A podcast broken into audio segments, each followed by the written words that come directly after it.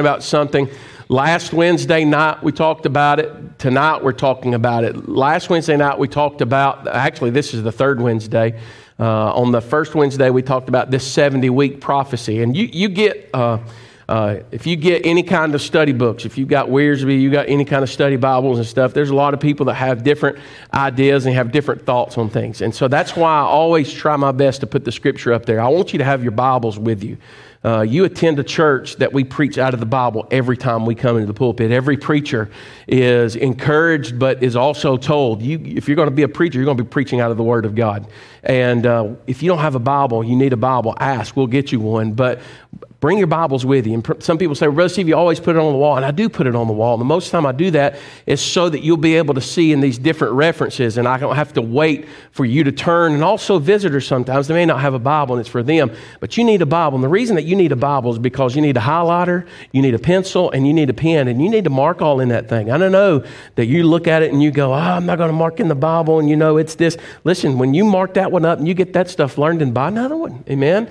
And uh, fill that one up. Take that one and give it to somebody else, right? Uh, even nowadays, you can buy them that's already highlighted for you, you know, and they got everything marked in there for you. But um, when you look at different commentaries and stuff, you get a lot of things. And here's, here's the bad thing today is in church, and, and I don't know if that thing is like real bassy or something like that, and maybe it is aimed this way or to me, but uh, I know I'm not that bassy. I'm more nasally.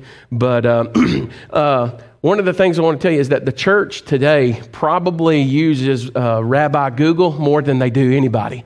Uh, and that's not good. Everything that you Google all the time in scriptures is not always going to be truth. You got to know that. If you ever remember that commercial about that you can't believe everything you see on the internet, you know, or read on the internet, you know, the guy, the bonjour and all that stuff, you know, you, you can't take all those things in. And you need to know who the people are and who the sources are that you're reading from and see if they're credible and if their walk with the Lord has been consistent also. But anyway, looking at this 70 week prophecy, You'll get all kinds of thoughts. You'll get all kinds of people. You get a lot of charismatic that try to over spiritualize things. Uh, you get people today that want to try to take this prophecy and put the church in the middle of it. And we learned on the first week, two weeks ago, that this prophecy was not for us. And we're going to talk about it again, just real brief. It was not for us, it was for thy city and thy holy people, talking about Jerusalem and talking about the people of Israel, the children of Israel. Amen, the Israelites. And so when you talk about the 70 week prophecy, it's really summed up in this statement right here. It's just a simple view. It's actually, a, it's like a snapshot that God has said He's given some times and dates concerning the prophecy of what? It's going to deal with God's salvation plan, the restoration of Jerusalem, and the Great Tribulation. And it's all right here. It's found in the book of Daniel but it also correlates and goes right along with the book of Revelation.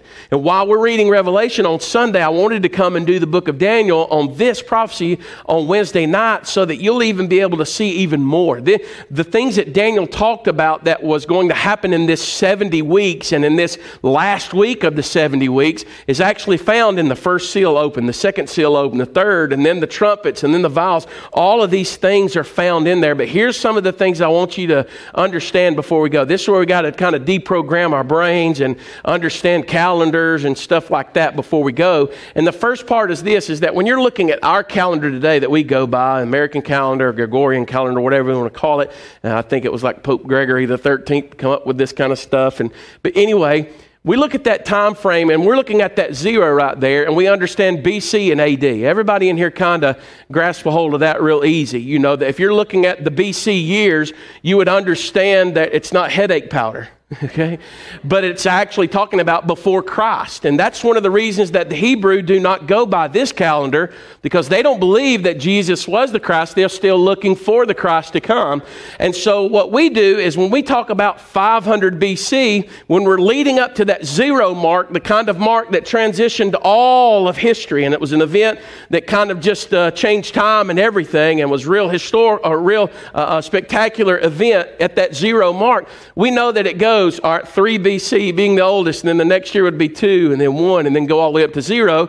But then as we're looking at the AD or the, uh, what is it, uh, Anno Domini or something like that, that actually means this, it's translated uh, the year of our Lord, talking about the birth of Jesus, that then it goes 1 AD, 2 AD, 3 AD, all the way up to where we are today. And that's how their calendar works. But the Hebrew calendar doesn't do that.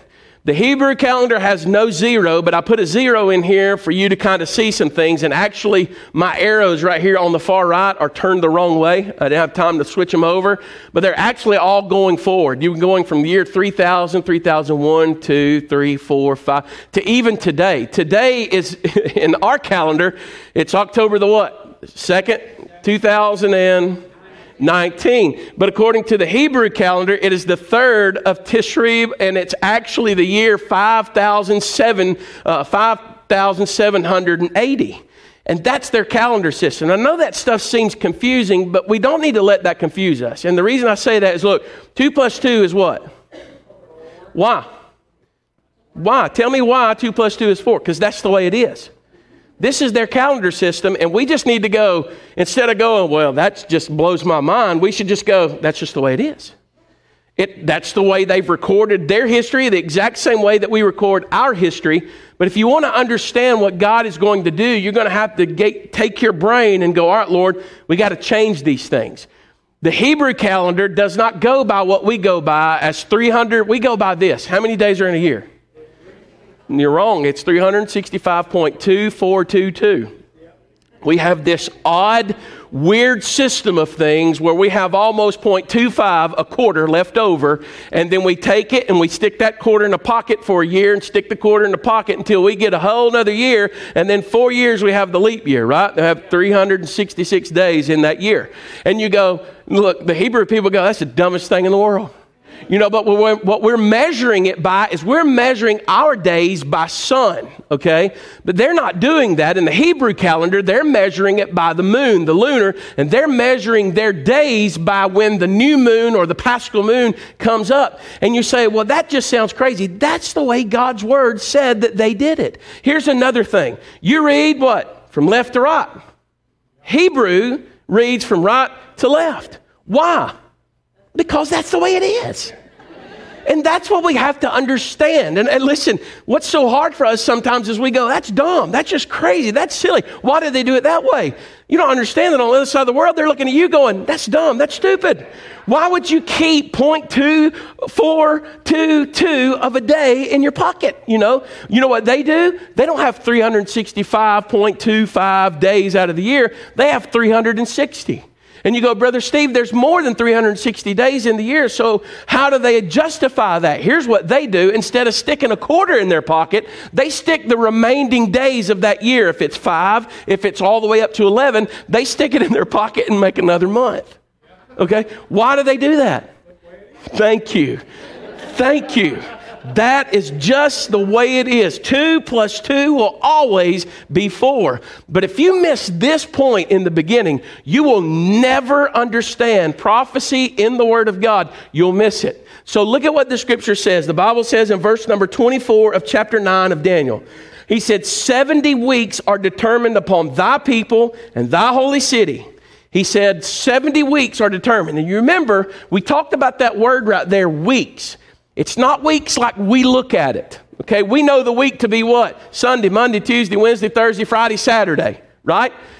All right, we know that. But they understand it like this. The word there is shavut. You remember we talked about it.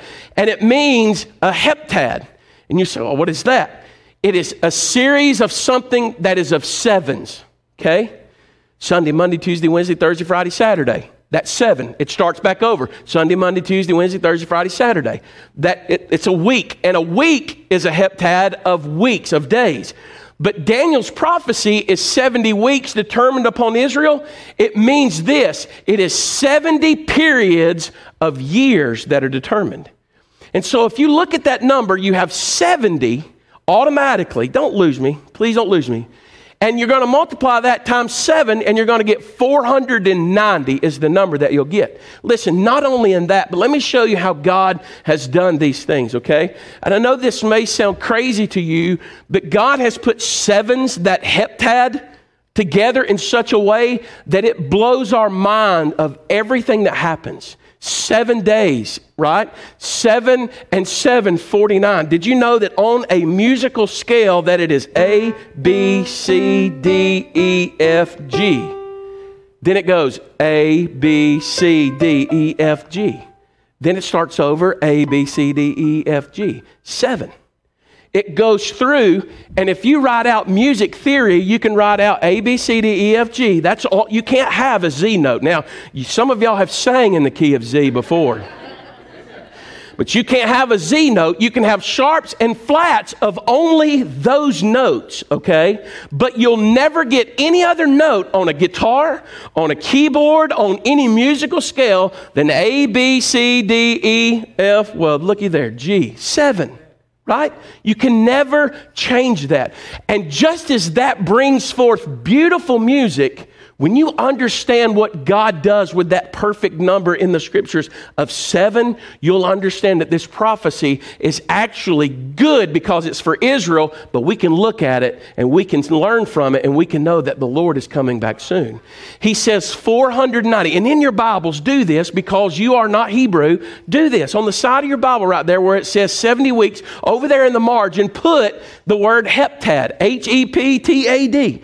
And when you do that, right beside it, 490 years. That way you'll always know, you'll always go back and say, All right, I understand that. But look at what the scripture says, and we're going to move quick through this.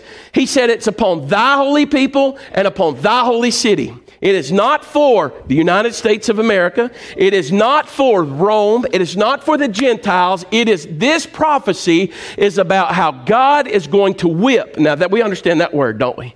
God's going to whoop Israel because they were disobedient and God's going to whoop them and He's going to bring them back into shape because He loves them and He cares for them. But look at what it says. This is why to finish the transgression, to make an end of sin, to make reconciliation for iniquity, to bring in everlasting righteousness, to seal up the vision and prophecy, and to anoint the most holy. What actually is talking about, if we go on Sunday morning to Revelation, it is to unveil his son, Jesus Christ, the Messiah, the true Messiah. Look at the next verse. He says, I want you to know and understand. He said, I want you to have wisdom. This was last Wednesday, and understanding that from the going forth of the commandment to restore and build Jerusalem, all the way unto Messiah the Prince shall be seven weeks and threescore and two weeks. The street shall be built again, and the wall even in troublous times. And after threescore and two weeks shall Messiah be cut off, but not for himself. It says, And the people of the prince that shall come shall destroy the city and the sanctuary, and the end thereof shall be with a flood. And unto the end of the war, desolations are determined, and he shall confirm the covenant with many for one week. Look at that, one week. And in the midst of the week, he shall cause the sacrifice and the oblation to cease, the, the, uh, the uh, burnt offerings. And it says, And for the overspreading of abominations, he shall make it desolate, even unto the consummation, and that determined shall be poured out upon the desolate. Church, this is what I wanted to show you is that God said there are seven weeks that are determined first. In that one scripture right there, he said seven weeks. Seven weeks equals 49 years. Now, you understand why, don't you? You understand why? Because it is seven of those heptads. It is seven Sunday, Monday, Tuesday, Wednesday, Thursday, Friday, Saturday. It's seven of them, okay? Sunday, Monday, Tuesday, and you count that up on your fingers and you don't have enough toes in order to get all that in there. But if you multiply seven times seven, you'll know that it's 49 years. God said He's going to do something. Look at what He says in that scripture. Uh, he says that seven weeks is the first part, but then He says three score and two weeks. Now, don't let that mess you up. Yeah, that didn't mess y'all up, did it? I mean, the 16th president of the United States said, you know, four score and seven years ago, our fathers brought forth to this continent a new nation. You know, all these things, that didn't bother you, did it? No, okay? This shouldn't bother us. It's talking about, when it says three score and two weeks, he's talking about 62 weeks. So God says, this is the time determined. How many years are determined? Somebody say it. 400 and what? 90 years. He said, but it's going to be broken down. And I'm going to break it down into three things. What does he break it down into? He said seven weeks will be one portion of it, and 62 weeks will be the other portion of it, and one week will be the next portion of it. Everybody with me? Seven weeks. He said 49 years will be the first portion, and then 430 years are going to go by, and something's going to happen, and then one year I mean, uh, seven years are going to be left at the end, and something's going to happen. And see, if you look at that scripture, he showed it to us right here, the week of the prophecy. This is what I wanted you to write down. If you've got that little notes right there with you, and it looks like little arrows and stuff like that, write, write it down. Look, you're not going to remember this stuff. You're not going to remember it. And you think, you know, I'm just going to list it. You're, you're never going to remember it. You're going to be sitting there and you're going to go, what was it? You know, you need these notes. You need to write something down, you know, and put it in there because you, our brain just doesn't do that. But if you were to go all the way back to 539 BC, you would understand this story. And let's lay it out real quick. I, I hope that you understand when I don't go back and read the scriptures, especially when I'm talking about this, because I, I try to do like anybody remember Andy Griffith when he used to tell Romeo and Juliet? You know what I mean? He, he told it in a better way, Brother Craig, that we could understand it. You know, when, when, when she said, Romeo, Romeo, wherefore art thou, Romeo? And, and Andy Griffith said, you know, I'm right here. You know, that you understand it better. And so hopefully you'll understand the story better if I can explain it to you. But the children of Israel were in sin. And as they were in sin, the Bible says the Babylonians came in and overtook them. And the Bible says that as the Babylonians came in and overtook them, there was a prophet in those days, and his name was Jeremiah. And Jeremiah, not the bullfrog, but Jeremiah the prophet was preaching, and he was telling them in Jeremiah chapter 6, he says, You people don't even blush anymore when it comes to sin. He said, You sin so much that it doesn't even bother you. And then all the priests get filled up a little bit and go, Yeah, they do. Yeah, oh, amen. They all do. but then in chapter 23, he says, And you pastors are leading the sheep astray. And you're in it for filthy lucre and money and all of these things. And Jeremiah is telling them the word of God. And he says, And if you don't stop that, God's going to come in and he's going to send a evil army or evil kingdom to come in and do what? To overtake you. In order to do what, church? To chastise, to whip you so that you will what? You'll repent. What was the very first thing that God heard out of the children of Israel when they were in bondage to Egypt? He told Moses, I have heard the cries of my people. But it took 400 years for them to repent and start crying. they were in such sin that they didn't want to turn from that. And then when he let them out of Egypt, I don't want to get ahead of myself, but when he let them out of Egypt, they still sinned the more. While they were eating manna and eating the fowls of the air, Psalm 77 says, while the food was yet in their mouth, they still sinned the more. Sound familiar? Everybody in here needs to say, oh, me, and not, you know, amen. All of a sudden, the Babylonians come in and overtake them. Babylon grew so big that even the city of Babylon, which was the capital of Iraq, okay, all of this, it grew so big that their city was 15 miles by 15 miles, which was huge in their days. You know, Jeremiah prophesied and he said these very words right here. He said, The children of Israel will be in bondage for 70 years. You know how many years the children of Israel were in bondage? 70 years. Why? It's just the way it is. It's what God said. God said, Jeremiah, the words of Jeremiah, they would be in bondage. But Jeremiah prophesied about a man about a king that was going to come in and that God was going to stir the heart up of that king, even though he was pagan and an idol worshiper. God was going to stir the heart up of that king. Was going to use him. You know what was happening? Anybody in here ever heard the story about a man by the name of Belshazzar? And, you know, he went down to the temple and got the gold and silver vessels of the temple and was drinking out of them. Not only did he hate God and despise God, but he sent people down there to get the vessels so that he could get drunk out of them. I don't know about y'all. But that is just like, man, you're, you're pushing it. You know what I'm saying? I sin, but I can do it here. right? Now, don't look at me all holy. You know what I'm talking about. You wouldn't do it here. I hope, I hope that you wouldn't. So the Bible says that Bible says that Belshazzar saw somebody, a man's hand writing on the wall. And you know what it said? Mine, mene, tekel, upharsin, right? I translate it like this Meeny, meeny, tekel you for sin. Right? God was saying, You meeny, meeny, you're for sin. When he wrote those words on the wall, listen, the Bible says that King Belshazzar had a Scooby Doo thing happen to him. said his knees started knocking together.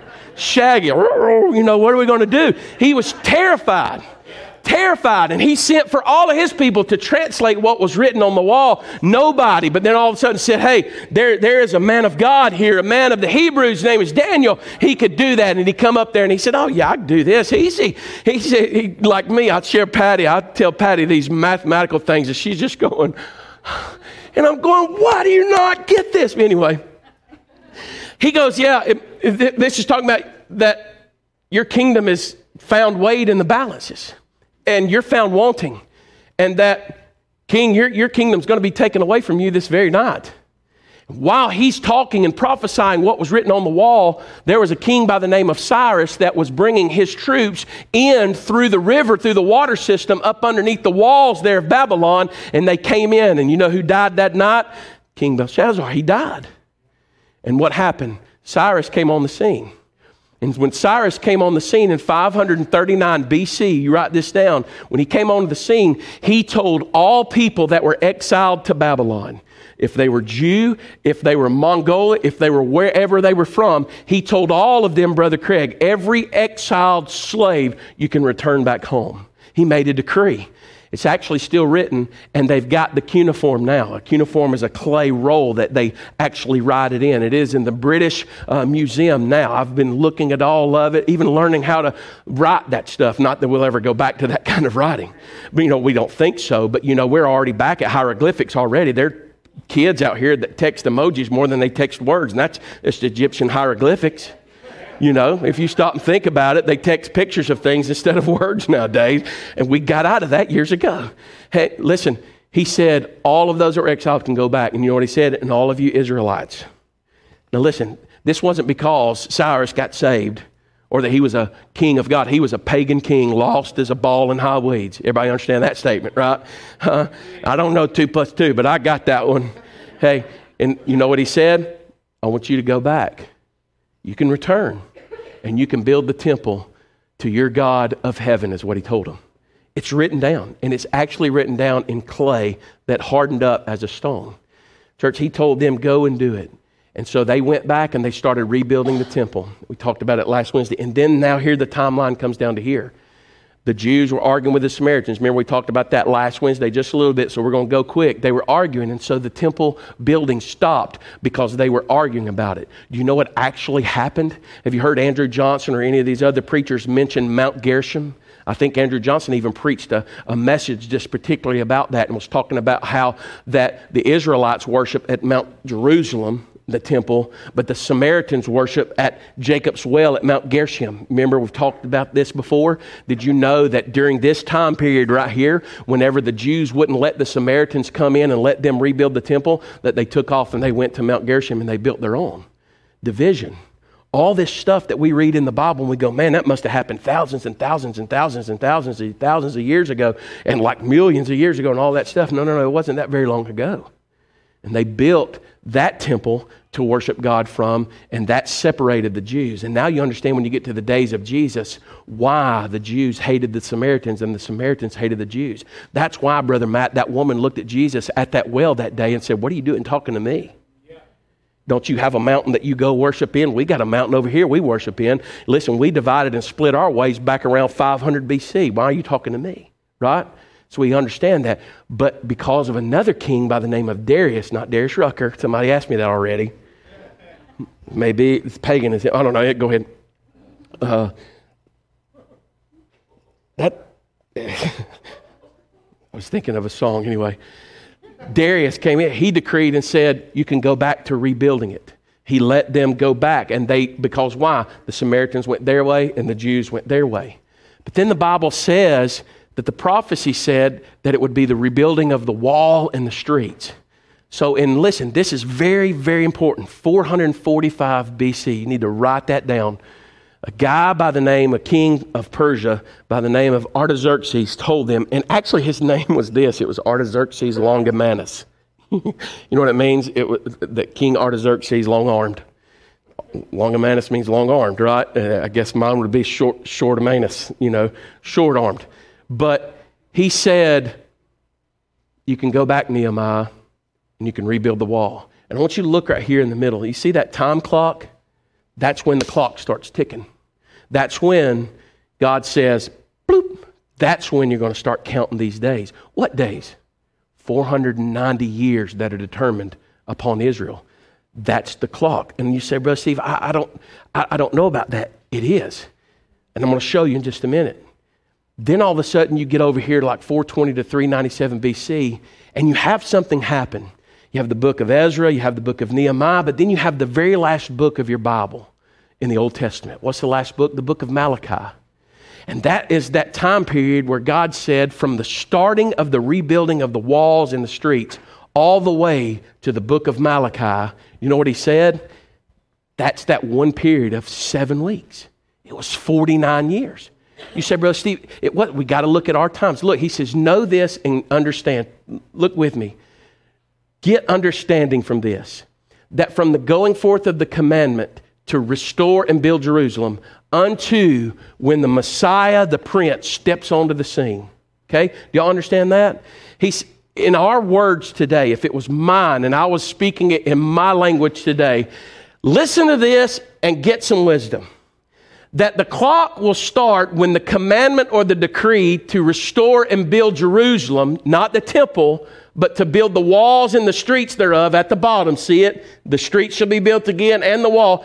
Understand that from the beginning of that all the way to when Messiah, which is the one that's promised, will come, he said, first of all, it's going to be broken up seven weeks and then 62 weeks. And God says, when the wall starts, click. And then the book of Malachi. Do you know what the book of Malachi says? Uh, who was it? Um, Brother, Brother Adam Jefferson preached this past Sunday night and mentioned the book of Malachi. Do y'all remember that? It got real quiet and people got real antsy a little bit and they held on to their wallets and their pocketbooks because he was talking about tithing. Do y'all remember that? You know, and I told him after church, I said, look, the tithing wasn't really even a part of the law.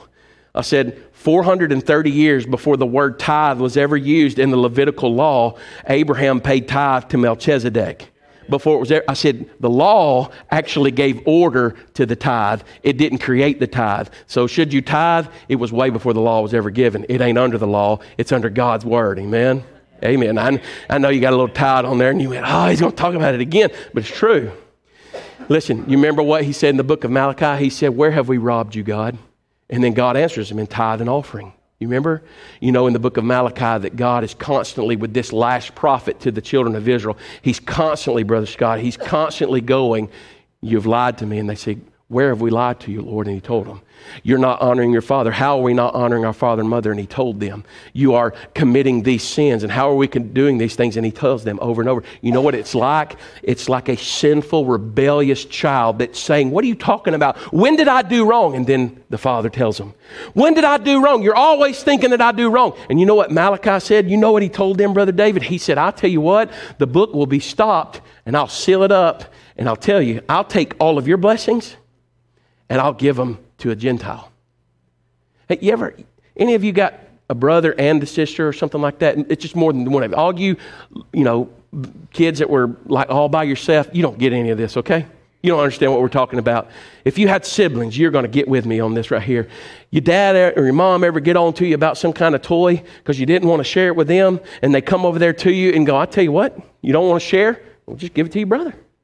Man, that was the worst thing you could do. Oh, you'd look at your brother and go, Oh, I'm going to kill you. Man, you got my toy. You under- see, see all these people that are laughing and agreeing? They had brothers and they had sisters. They were not only children, okay? they had more than one. And then that's what God says. It's fine. You keep, you keep being rebellious to me. And the offerings that you bring, you know what he says? He says it's words only. Malachi told him, Brother David, it's words only in chapter 4. There's nothing there. He said, It's fine. You know what happened? God said, That's it. And he closed that canon of it. That's the first portion. That's the seven week part of it all. From when the wall started being rebuilt to when Malachi was written. That's where we got the first portion. So we got that. Everybody understand that. Just shake your head. Everybody else that you're just chilling out and all that stuff, we enjoyed you being here tonight. Okay? You, you just you just relax and you just show up. That's fine. Look, then all of a sudden something happens. When the book of Malachi was closed up, what happens? What happens over the next 400 years? I know what happens. God's quiet. God's silent for the next 400 years. Uh, let me go back. God is quiet for these next 400 years and he doesn't speak. He doesn't tell them anything. You know what happens over these next 400 years? Because of history, I know. And I got a huge map that will roll across from this side to that side of this church tonight. And I didn't bring it out here because I didn't want to scare you. I already thought I'd going to talk about tithing enough. You know what? You know what started coming up? Greece. You ever heard of a guy by the name of Alexander the Great? Whenever Nehemiah was being closed and the temple was being rebuilt, the Bible says what? It says when it's going to happen, it would happen. Look at the last. It said the streets and the walls will be built. Look at those words. Even in troublous times, troublous times. You know what it means? There was going to be problems. For over 400 years, what started happening? They started rising up. Do you remember Nebuchadnezzar's dream? He dreamed that this image had a head of gold and a breastplate of, of silver and then iron and clay and all that. And Daniel translated that too. Isn't that amazing? God's man said, I can tell you what that's all about too, buddy. He said, first of all, that gold head is the kingdom of Babylon. They think that they're great and they think they're everything and the best thing since sliced bread, but they're going to have their head cut off. He said, but that next group that comes in, they're the Medes and the Persians, and everything they do, they make a decree for it. If they're going to eat supper, they're going to say, I make a decree we eat at 537. And if somebody else comes behind them the next year and is king, they say, I say we make a decree we eat at 538. They're always making laws. That's the United States of America. Anyway, uh, always making some kind of law because we think everybody's dumb. Anyway, then the next group that came in, you know what? It was around the loins. It was swift and it was fast. It's even portrayed as a leopard in the Bible. And you know what it is? It's the, the kingdom of Greece. Alexander the Great came in, if you study about him, he came in in such a conquering way in his young age where he was so swift and so great as a military strategist that he was conquering kingdom after kingdom after kingdom after kingdom. And then all of a sudden, what took over? Here comes that image of Rome. And Rome conquers this kingdom, Rome conquers this kingdom. And before you know it, Rome is taking over the world. And then we lead all the way up to the days of Jesus. 400 years have passed, and men have been conquering kingdoms kingdoms and kingdoms, and Rome has showed its ugly head and it's big. It's big. And the Bible prophesied about all that, church. This is what I'm trying to help you to understand. You need to move past Jesus loves me, this I know. You need to understand that this book, he prophesied about these things, and they happened exactly to the time and to the days and to the kingdoms. He even had a dream about one being like a bear, and one being like a bull, and one being like a leopard. And he was talking about Babylon being like that great big bear that was just so big and never thought it could be overthrown, or as a lion, all of those things. And then the one as a leopard being swift because of Greece. Listen, as fast fast as they came in, they dwindled out because Rome came in. And clay, they stuck to everything. They grabbed hold of all of this stuff. He prophesied about all this stuff that would happen. And when we set in our history classes, we set in world history, we see all of this stuff and we're just told to look at it and go, well, it's just the way things actually happen. That's not it. It's what God said was going to happen. And what I'm trying to get you to understand is, is if that's what God said was going to happen, and look at me, do we agree that it happened? Yeah. If that happened, then don't you know that all this other stuff that he says is going to happen, what should we do? Brother Jimmy, we should go, it's going to happen. And people say, well, how? Why? Why do you think so? You just look at them and say, just the way it is. Why is it going to happen? Because God said it's going to happen just the way it is.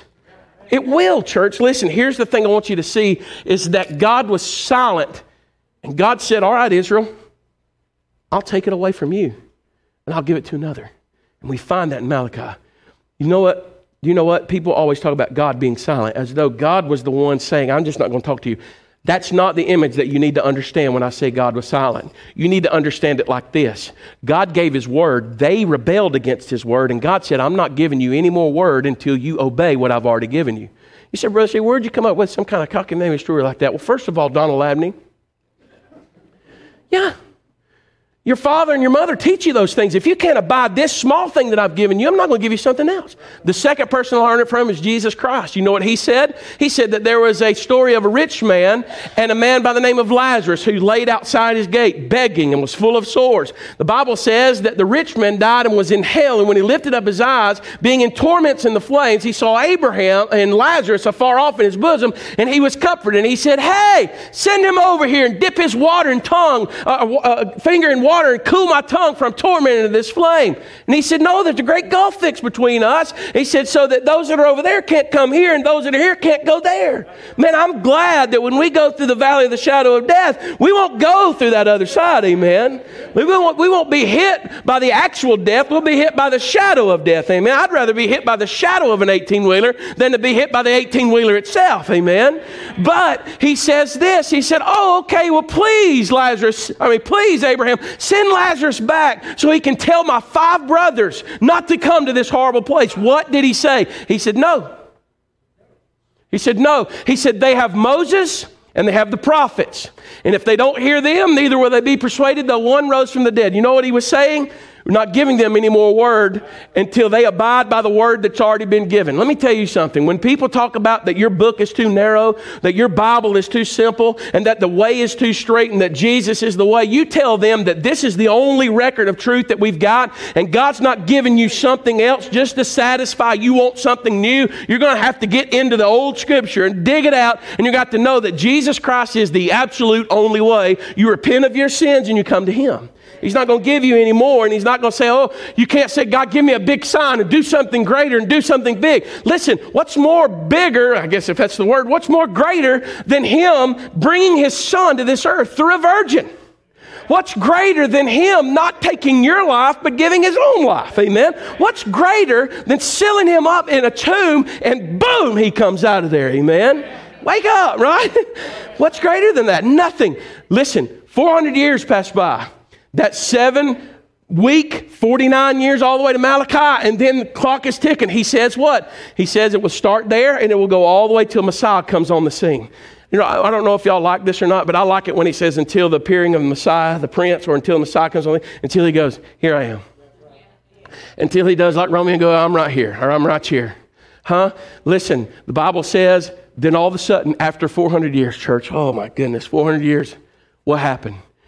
Boom a significant event that changed the whole world.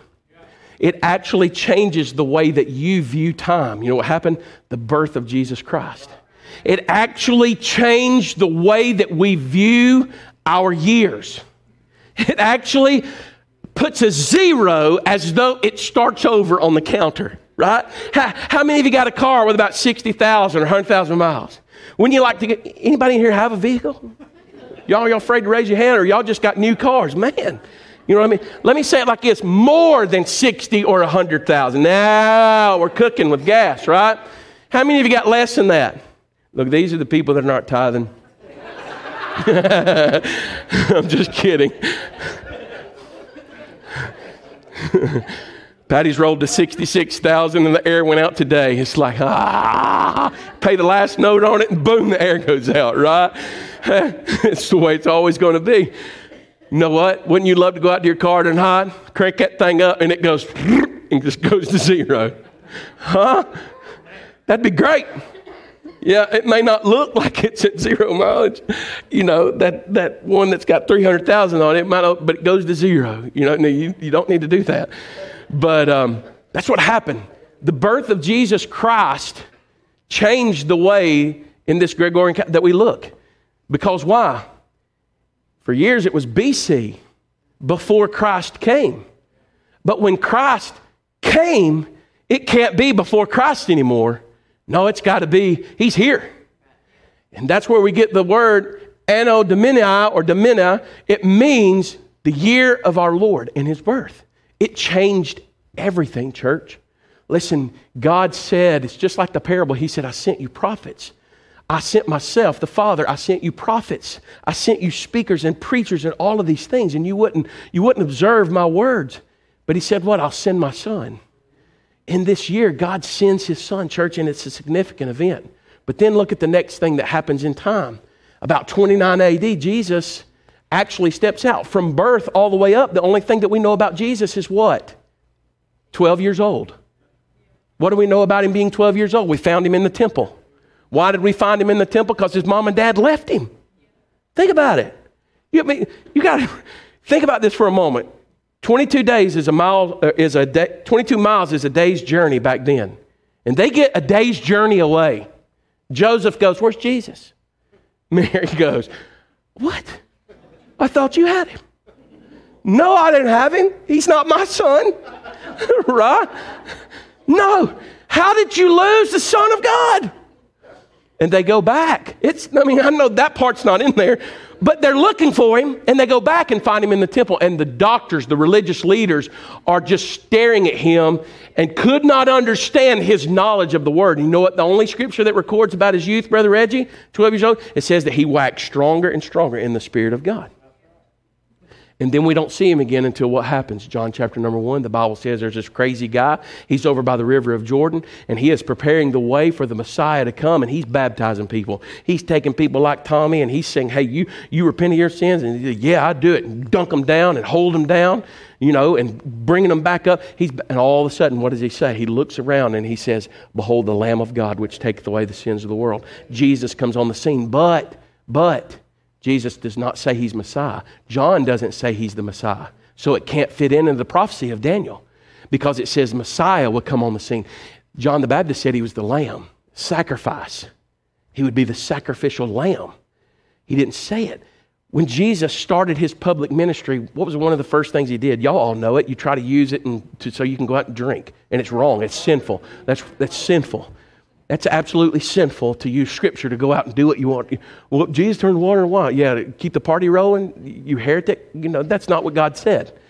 Turn the water into wine to show you a beautiful illustration of what salvation is. He can take a nothing and turn it into something beautiful. Amen. Every miracle he ever did pointed to salvation. It didn't point to doing something in order to please the flesh. It pointed to how he was powerful. When the blind got their sight, it talks about how you were blind in your sins. When the dead were raised, it's talking about how you were dead in your sins. Amen. Whenever people were withered and crippled over and standing up straight, it's talking about how you were messed up and without hope, without God in the world, but because of him, you're saved. Amen. That's what miracles talk about.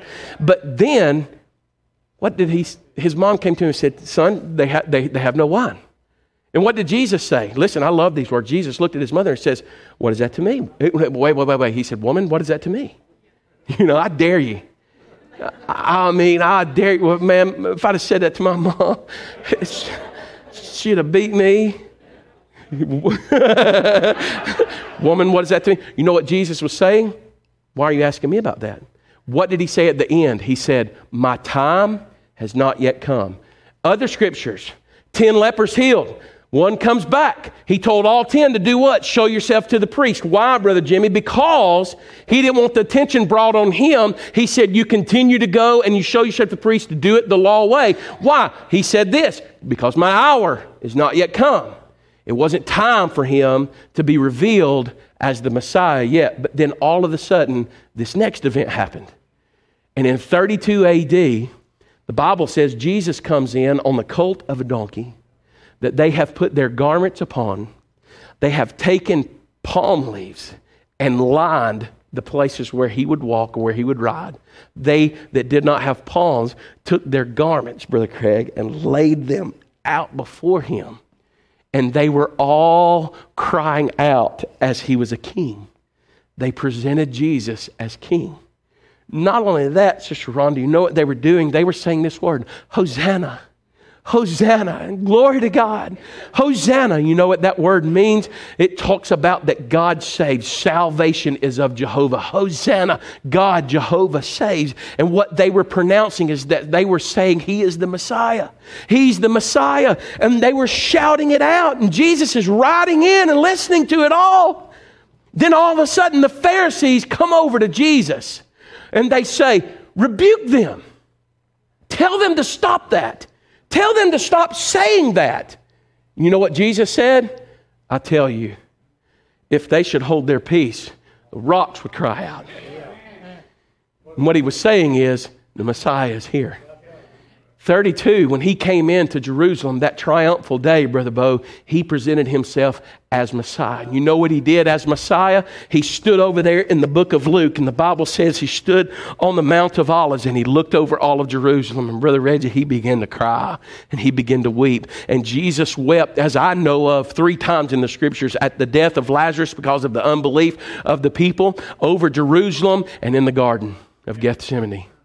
And he is weeping, Brother Bo, and he is saying these words right here Old Jerusalem, Old Jerusalem. If you would have known, at least in this thy day, the things that belong to thy peace, but they are hid from thine eyes. How many times I would have gathered you up like a mother hen would gather her chicks, but you would not let me. You would not let me. He said, This day, if you knew what was going on this day right now, and you say, What do you mean, Brother Steve? That's the second part of the book of Daniel. he says, Know and understand from the going forth of the commandment to rebuild Jerusalem, the walls and the streets, all the way until Messiah steps on the scene as Messiah, he said it's going to be seven weeks and then 62 weeks. Look at it like this. He puts it like this, and we're going to break it down and we're going to go home about another hour. Just hang in there. The first portion of it was seven ye- uh, weeks or 49 years. That started when Jerusalem was being rebuilt all the way to the book of Malachi, when God closed the book and said, Done. The second portion of this, he said, it's going to be 62 more weeks, which equals 434 years, and that's going to be from Malachi all the way in to the triumphal entry. And God said, it's going to start here and it's going to end here. And when we add these numbers together, church, we've covered 69 of those 70 weeks in the prophecy. 70 weeks are determined upon thy people, and thy holy city. 7 plus 62 is only 69. Then, if you look at it this way, in the years, in our years, 490 years are determined, but we've really only covered 483 of them 49 years and 434 years. So there's only 483. So here's my question to you. When somebody comes to you and says, Where do you get this crazy idea that there's going to be this thing called the Great Tribulation and it's going to last for seven years? Where do you get this story? Where do you come up with this? Well, I want to show you, church. The first portion of it was done right here. There's your first 49 at that decree and all the way to the closing of the book. The second portion, 434 years, was done right here at the birth, uh, or all the way from the book of Malachi all the way to 32 AD. It's actually written down in this way, church, that it goes all the way from March 14th, 445 BC, all the way up to April the 6th, 32 AD. It is written down, it is recorded, and it happened. But what about that other week that's left, or seven years? That's the Great Tribulation. God says the clock will start when the building of the wall, all the way, and it's going to tick, tick, tick, tick, tick, tick, all the way till when? All the way until Messiah, Jesus, steps on the scene. And then all of a sudden, something else was prophesied. Look at this. In this next part, it says Messiah would be cut off. Do you know what this word being cut off means?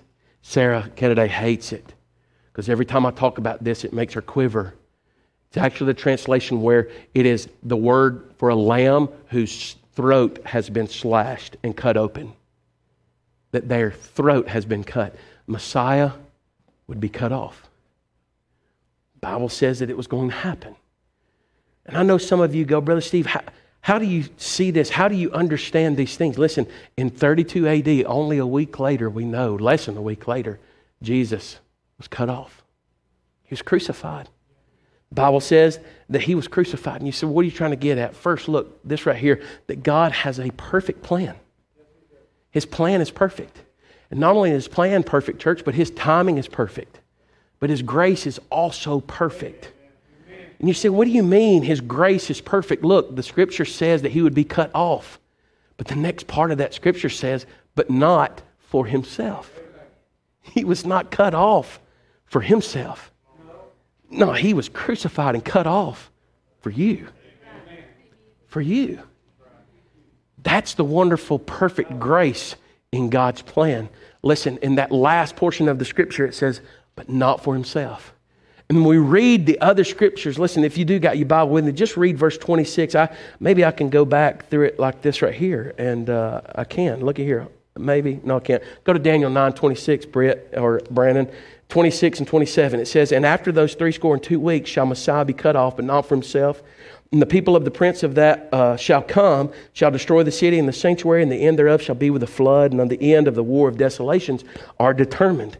And look at this, and he shall confirm the covenant with many for one week.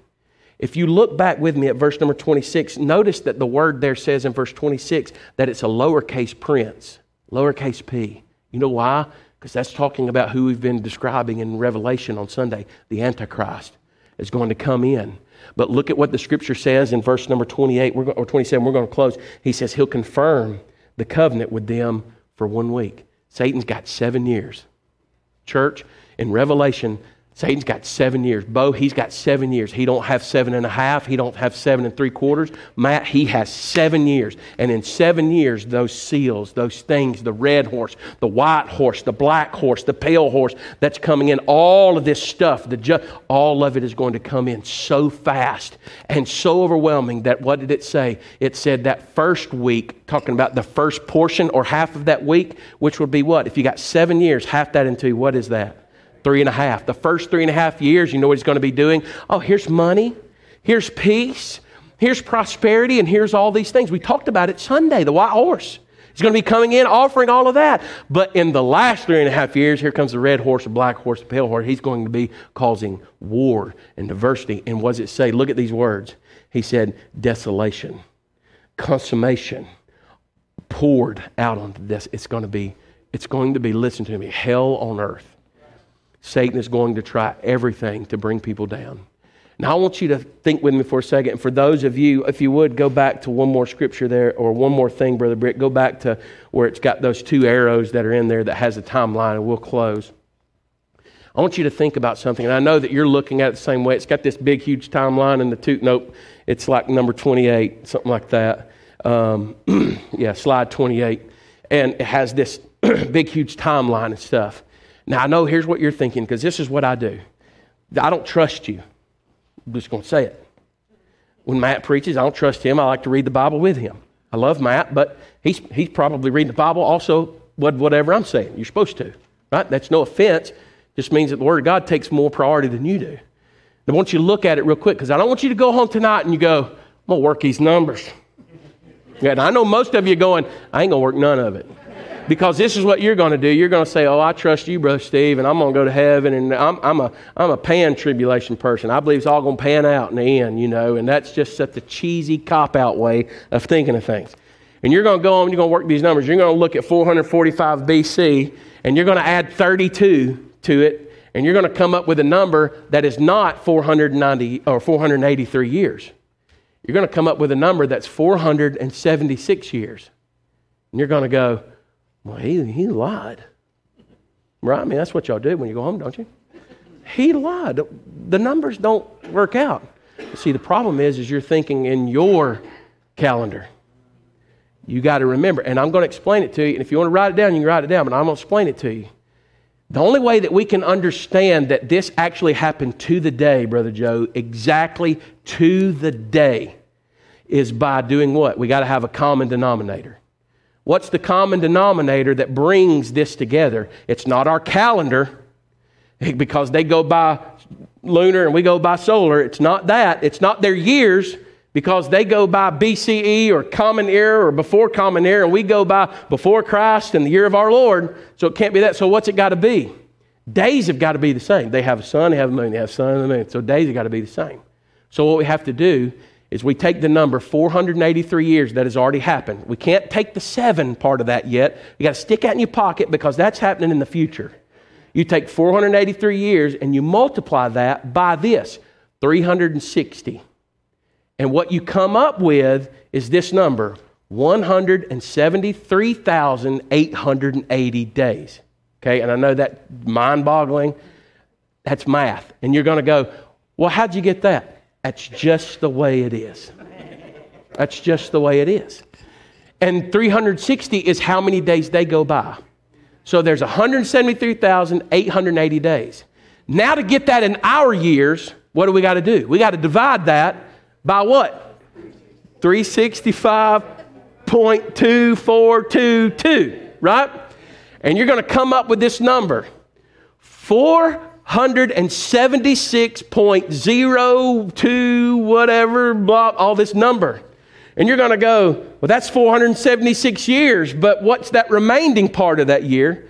You'll subtract that number, 476, and you multiply it times a 365, blah, and you'll understand that the number we come to, their 483 years, are, are our 476 years and 25 days. Okay? So you go, why? That's just the way it is. That's math. That's just simply looking at their calendar and our calendar. Now, here is an awesome Kawinky Dink. From March the 14th, 445 BC, when Artaxerxes wrote in that weird cuneiform way that Cyrus did and said, Hey, you can go rebuild the wall and the street. And it's recorded March 14th, 445 BC, because it was the first of the month of Nisan, and it's in Nehemiah chapter 2, verse number 1. That's where we got it from. That's when it started. You can count all the way 173,880 days later. Tick, tick, tick, tick, tick, tick. Sun up, moon up. Sun up, moon up. All that stuff.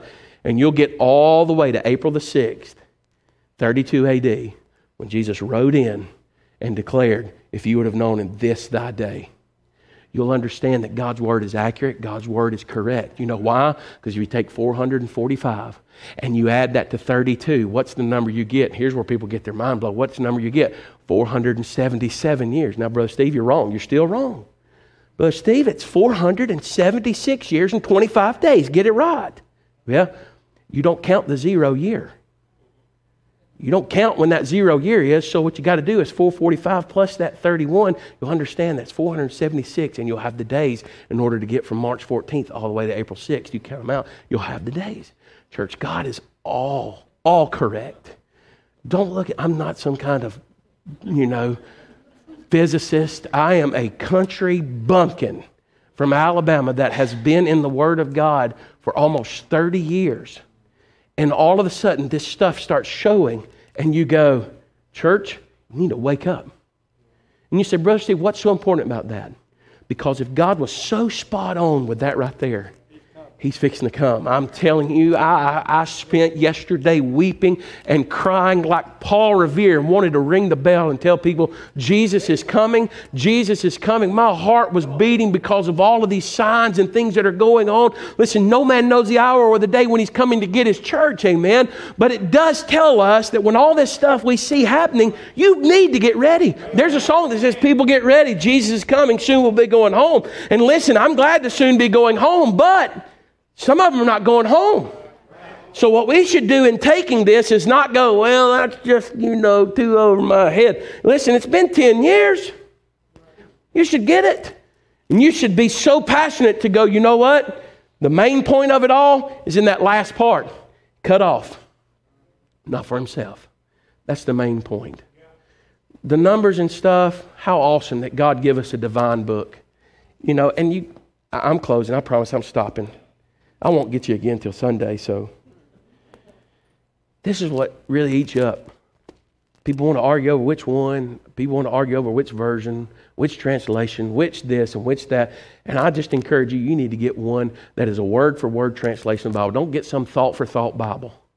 Don't get some version of the Bible that may be like, and I, don't take offense to this. If you don't know this, NIV is thought for thought. That means somebody sat down and wrote out what they thought, thought, thought, each thought translate. You need a word for word translation because you know why? You may misinterpret in that 20th year of the reign of King Artaxerxes of the Persians, and you may miss those dates, and you may have some kind of mess up errors, and you go, this something's wrong. Something's wrong. You need an accurate translation of the Bible, and you need to read that thing. Man, you need to read that thing. It's good. And listen, and I, I know people, you going, man, it's been good tonight, Brother Steve. How good would it be if you, if you were in it, right? And you got it, and you go out there and share it with others. Let, let's go to the Lord in prayer. Lord, it's hard for me to